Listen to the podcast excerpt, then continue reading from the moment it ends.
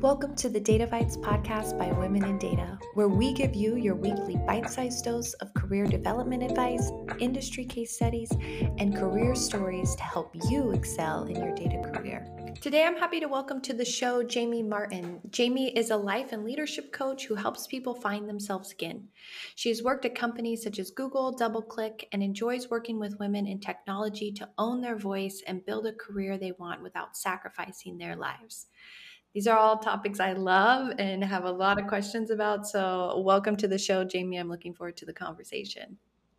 Thank you, Sadie. I'm excited about being here and looking forward to really diving deep into whatever you bring to the table today. Yeah, so I want to first start off with just getting your perspective on what authentic leadership is. I think these are two big words that get thrown around a lot of the importance of leadership um, being authentic, being authentic on social media and all these things. So I'd love to know your perspective about what does authentic leadership mean and look like to you? Yeah, definitely. And I'm glad you pointed out that it's things that get thrown away, thrown around. You know, I think that there's a lot of terms out there that we hear and we look at and go, huh? Why are you saying that? That doesn't match you. Um, right. And, and that's and I say that because that's exactly what authentic leadership is. It should match you. So if you said, I am, I exhibit servant leadership, somebody shouldn't actually have to hear you say that to know that that's the type of leader you are. Right. And, um, or if you ascribe to a different type of leadership right you could you can you could create your own name for your leadership style maybe it's a melding between command and control, which can have a place at points, and servant leader, right? But it's really about authentic leadership to me is really about being true to your values as a leader and guiding and being that for other people, right? And so instead of looking at a leader that you believe is a good leader and following their traits and following their path forward it's like saying okay but that doesn't feel right to me.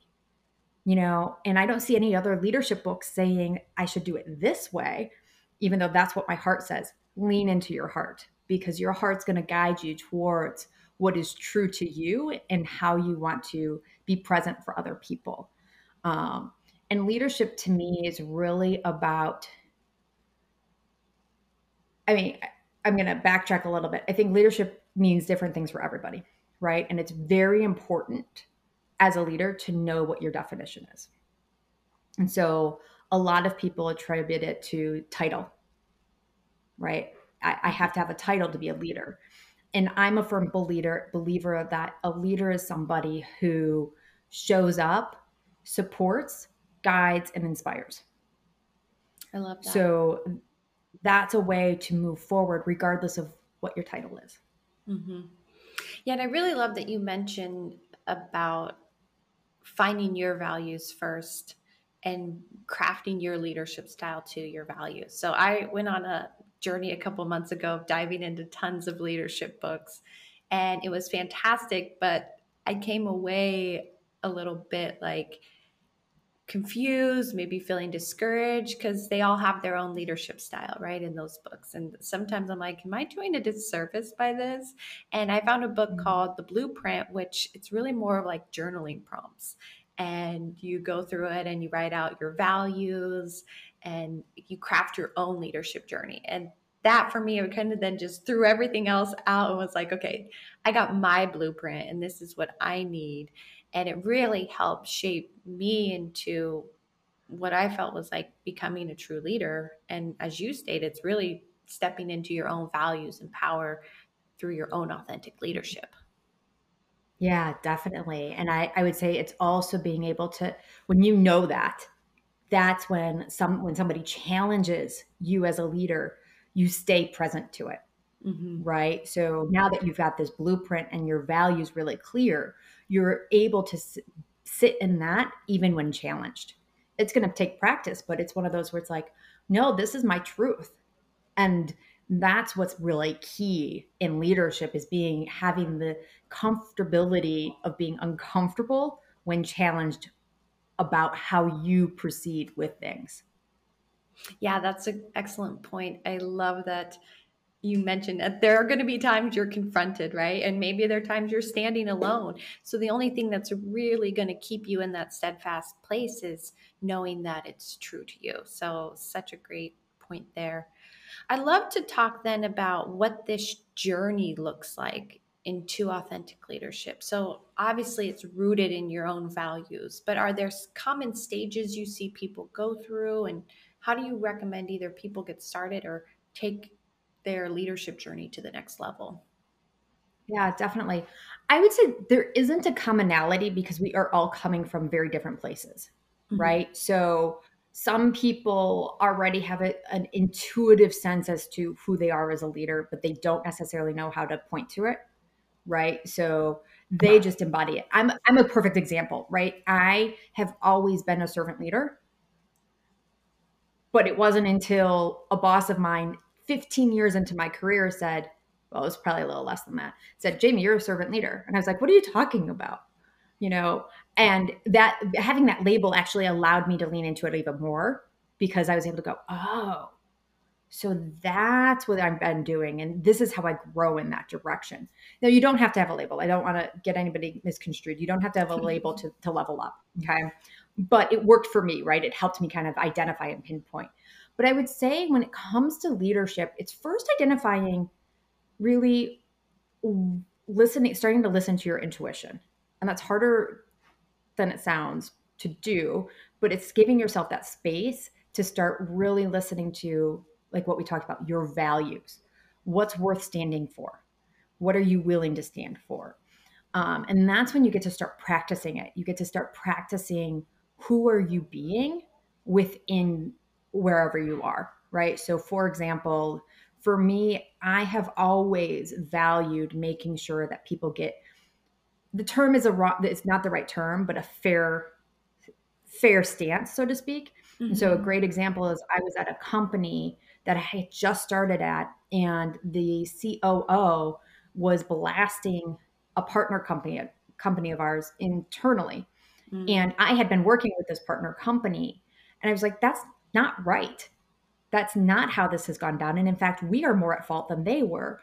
Now, I could have sat back and been quiet, mm-hmm. but I chose to say, wait a second, you are wrong. You know, because I value making sure that voices that are a not at the table and are being confronted get heard. Mm-hmm. I also value making sure that the truth is told. Yep. And so if the truth isn't being told, at least, you know, my version of the truth, um, I'm going to bring that forward. Right. And so that's where you start to get to practice your leadership is being able to hold that space. Now, it's risky because I was actually, I came out of that conversation. I went to my mentor, I told him about it. And he's like, Oh, you're going to get your pink slip because this COO that was his uh, MO. Anytime challenged, it was like you're out the door. Mm. I mean, fast forward five years, I was still at the company. um, so inherently, we feel that risk, mm-hmm. but oftentimes it doesn't actually transpire. Yeah, I really appreciate you providing such a detailed example because I think, it, you know, even things such as values and standing in your truth can become abstract. And so knowing mm-hmm. that you identified, you know, speaking up for voices that aren't in a room is a key value to yours. And how when you're confronted with something that's difficult, knowing, hey, if you speak up to this person, you have a record and a chance for getting fired. I mean, that's a big deal. It's more than just, hey, my job, it's your livelihood. And to know that your values can be that strong where you're even able to stand in that place of strength when a lot is at risk is really powerful. Oh yeah. And that's that's where leadership meets the the rubber, right? Mm-hmm. That's really where it connects is being able to own that and still do it, right?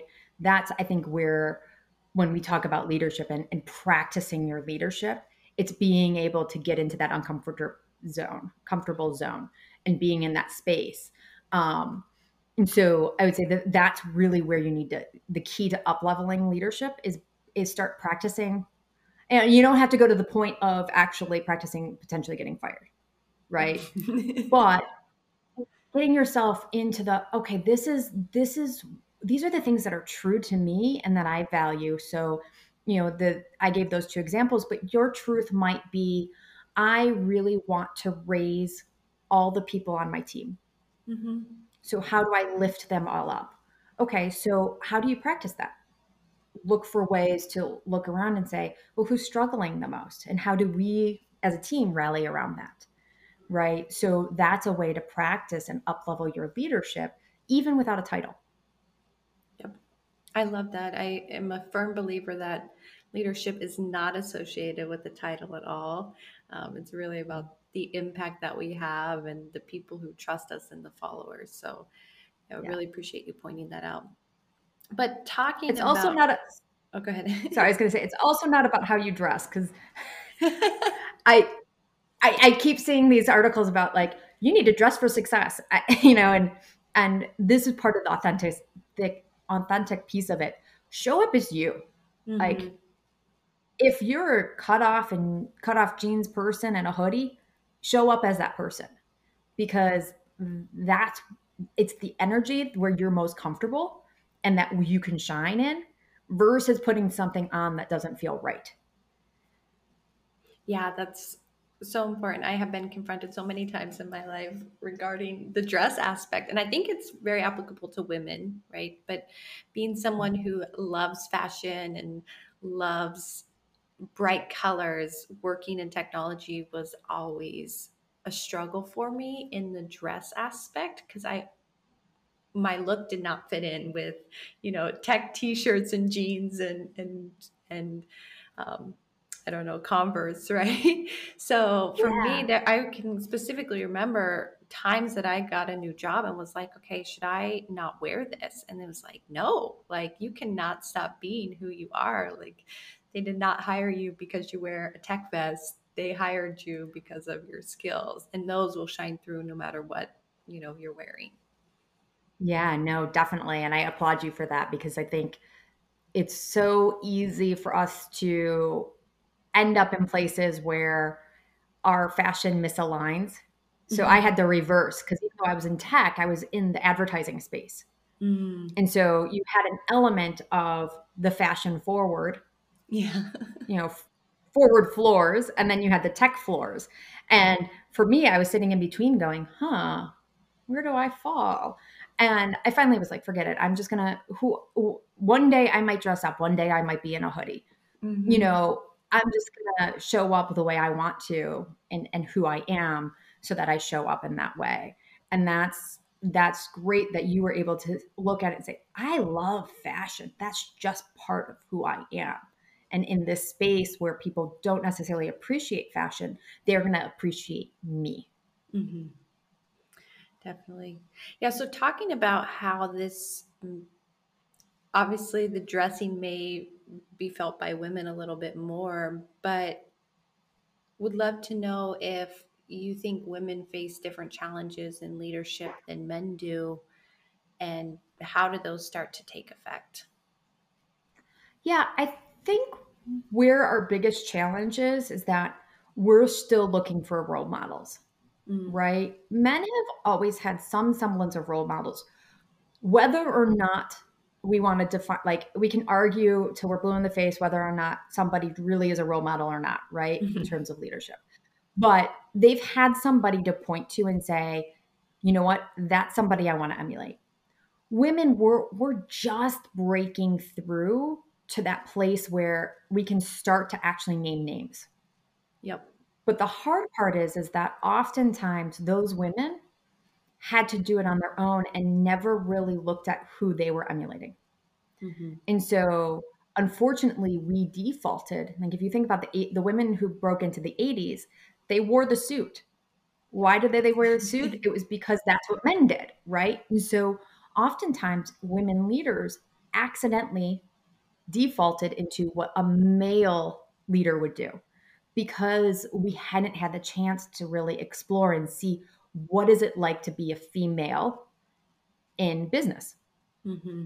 and so that I think is the biggest challenge is that right now we're in the growing phase and we've finally gotten to the place where it's like we can be intentional about how we want to be as leaders mm-hmm. and create and step into the role model role that we so desire by doing it ourselves. But that's the biggest challenge, right? Is having the courage to step into this, knowing that there may not be anybody else around us who is going to do the same thing, right? Or you're the first one in your business to stand in that kind of place of leadership.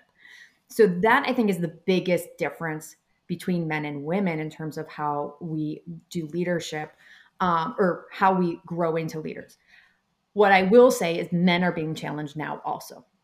Mm-hmm. And so the definition of leader has been challenged. And especially with COVID, how we're approaching problems is being challenged. And so, gender wise, we are all on the same page as to rethinking what it looks like to be a leader. Yeah, so when we rethink this, it sounds a lot of it is all about stepping in and finding your own voice and leaning into your own values. We're all redefining this, what's the best way we go about finding our own voice and finding what's true to us so that we can, in a way, be our own example and our own mentor that we're living up to? So I would say the biggest piece is slowing down enough to feel into how things are progressing in your life. So you instinctively have a, a reaction to what when something happens. Now, what we want to do is be able to slow down enough to actually say, "Oh, what was that reaction? Hmm, that didn't align with who I am." So for example, I've started writing emails and and paused at the end of it and went, "Oh, no, that's not really what I want to say." Because that's not actually who I am. That's a persona of me, right? That's going out and do, like behaving a certain way. And so I've stepped back and erased the whole thing and, and then tapped right back into, oh, okay, this is what I want to bring to this e- email. So it's really taking that action of pausing and feeling in to does this feel like it's who I am? Or did my gut just do a jump because it was it was like this is not aligned with your values. Now there is a clear distinction between your gut reaction saying this is not aligned with who I am and my values and fear. Mm. Right? Because sometimes we are afraid to do what's true. And so having that practice of pausing allows you to start to differenti- differentiate between the two. Yeah, this is a continual practice for me the the pausing, slowing down. Um, but when I do, I see amazing results, and I think it has to be a continual practice for all of us. I love how you provide the example of just the email as an applicable basis, but more importantly, I mean, work is happening so fast in this digital space. We can connect with anyone from anywhere in the world. Um, we're getting messages on our phones. There's a million chat lines, emails, right? So there's a lot of things coming to us in the work world right now. And I think it's just so important to remember that, like, hey, you're in the driver's seat. You can pause things for a minute. Just because you got that email doesn't mean you have to respond to it right now, right? Maybe even write a draft, don't send it and come back later. Just because you got that message on Slack or Teams, like, no one said that hey it has to be responded to right now so taking that time to slow down is just like so essential um, to stepping into your authentic voice Oh, completely, completely. And and I would say for people who are uncomfortable with that because they feel like they've built a habit of rapid response, the practice is really saying, "Hey, I'm not going to get like respond, but you simply say, I'm going to be able to look at this tomorrow." Mm-hmm. Right? So it's it's about being intentional and, and letting somebody else know know that on the other side you saw it but here's here's your priorities right they don't need to know the priorities unless it's your boss, but like, right. Hey, I, I, acknowledge this. I, I will send it to tomorrow because because we are in that rapid place. not all of us have been in the practice of pausing and we've set it's hard to shift other people along with us. Mm-hmm. And so sometimes we have to acknowledge and let them in on what the shift is we're doing to a certain degree, right? Yep. So that's why I said like, "Hey, I'm not just so you know, I got your email. I'm going to respond mm-hmm. thoroughly tomorrow." Yep. They don't have to know that I'm practicing my leadership and pausing, right? they don't need to know that piece of it. No, that's a great suggestion. Um, so talking about shifting, you've shifted your career quite a bit, um, having worked in, you know, operations engineering, product manager at Google, senior director, right? What made you decide to take this career shift? We'd love to dive into your story a little bit more. Yeah, definitely. So, being an engineer, I, have always had an engineering mindset. Like I was the person who would tap on my mom on the shoulder and be like, "How does the escalator work?" And I would look at all the gears. Right? Mm-hmm. It wasn't. It wasn't that I wanted her to tell me, "Well, it moves this way." It was like, "No, no, I want you to get into the machine and show me how it works." Right? Um, so I always knew I wanted to be an engineer. On, I shouldn't say always as a high school student, I knew I wanted to be yeah. an engineer. Um, and so I dove into that. And then, of course, technology was blowing up when I graduated. So I leaned into the software side of things. What I found early on was that the biggest thing that I wanted to do was solve the problems for people within technology. And so that's what led me to product is really diving into that user experience. How do you move things forward? Um, and so one thing I found is though that I had this tug towards doing that at a bigger scale, helping people and partnering with them at a, a different different level than what I was doing with technology. Um, and that pull kept pull like throughout my career kept tugging at me. When I started management, it really started shining through because I leaned to, into as being a coach, as a manager, versus being a manager, right? Mm-hmm. Your stereotypical manager who just looks at projects. Mm-hmm. Um, so that piece of me really started coming to to life, and I knew I knew somebody who was a coach at that point. She had been a coach for probably 15 years at that point. It was a dear friend of my mom's. And so every few years I'd call her up and say, okay, tell me about this coaching thing. Tell me about this coaching thing. But I never committed to it you know, part of me was still pulled towards technology and being like, I think I can do something here. I think I can do something here. And it wasn't until a few years ago when I got to the VP of product at my last company and I looked around and realized that I wasn't able to make the impact that I wanted to make in an organization because of how things run in organizations. It was like, what I needed, what I just so desired doing, I was doing 10% of the time. Mm-hmm. And that's really what led me to sit down with my husband, who who was like, Jamie, you're miserable. I was like, I know I am. I know I am. He's like, and you've been miserable for a very long time, you know, and you've, you've done technology because for a long time it was, I, I, I didn't feel finished with it. Mm-hmm. Right. I felt like there there was still a sweet spot that I could I could find a sweet spot for myself in the technology space that would allow me to really do I love the digging into things with with people, you know, finding out what their what is really their problem. Um, and product management is a good a good example of how that can be in the right organization. Most product managers they love that conversation. They don't get to do it that often. Um, and so that's what I found is that I tried that hat on in a lot of different organizations, got to the VP level, really worked to build a culture around that. Mm-hmm. But CEOs like to have big splashy press releases. And oftentimes, when you actually di- dive into client conversations, what they're looking for is not big splashy press releases. Um, and so for me, that really set back into the well, how do I help people? And I loved working with my team on what's next for them. I loved interviewing people for jobs and finding out what they actually wanted out of life and guiding them, even if they weren't the right fit for our role, being like, hey, how can I help you? And so I finally made the jump into to life and leadership coaching because I knew that was a place that I could do that and I could do it one on one with the intention around this is what we're doing. So that was a, long answer to, to your question.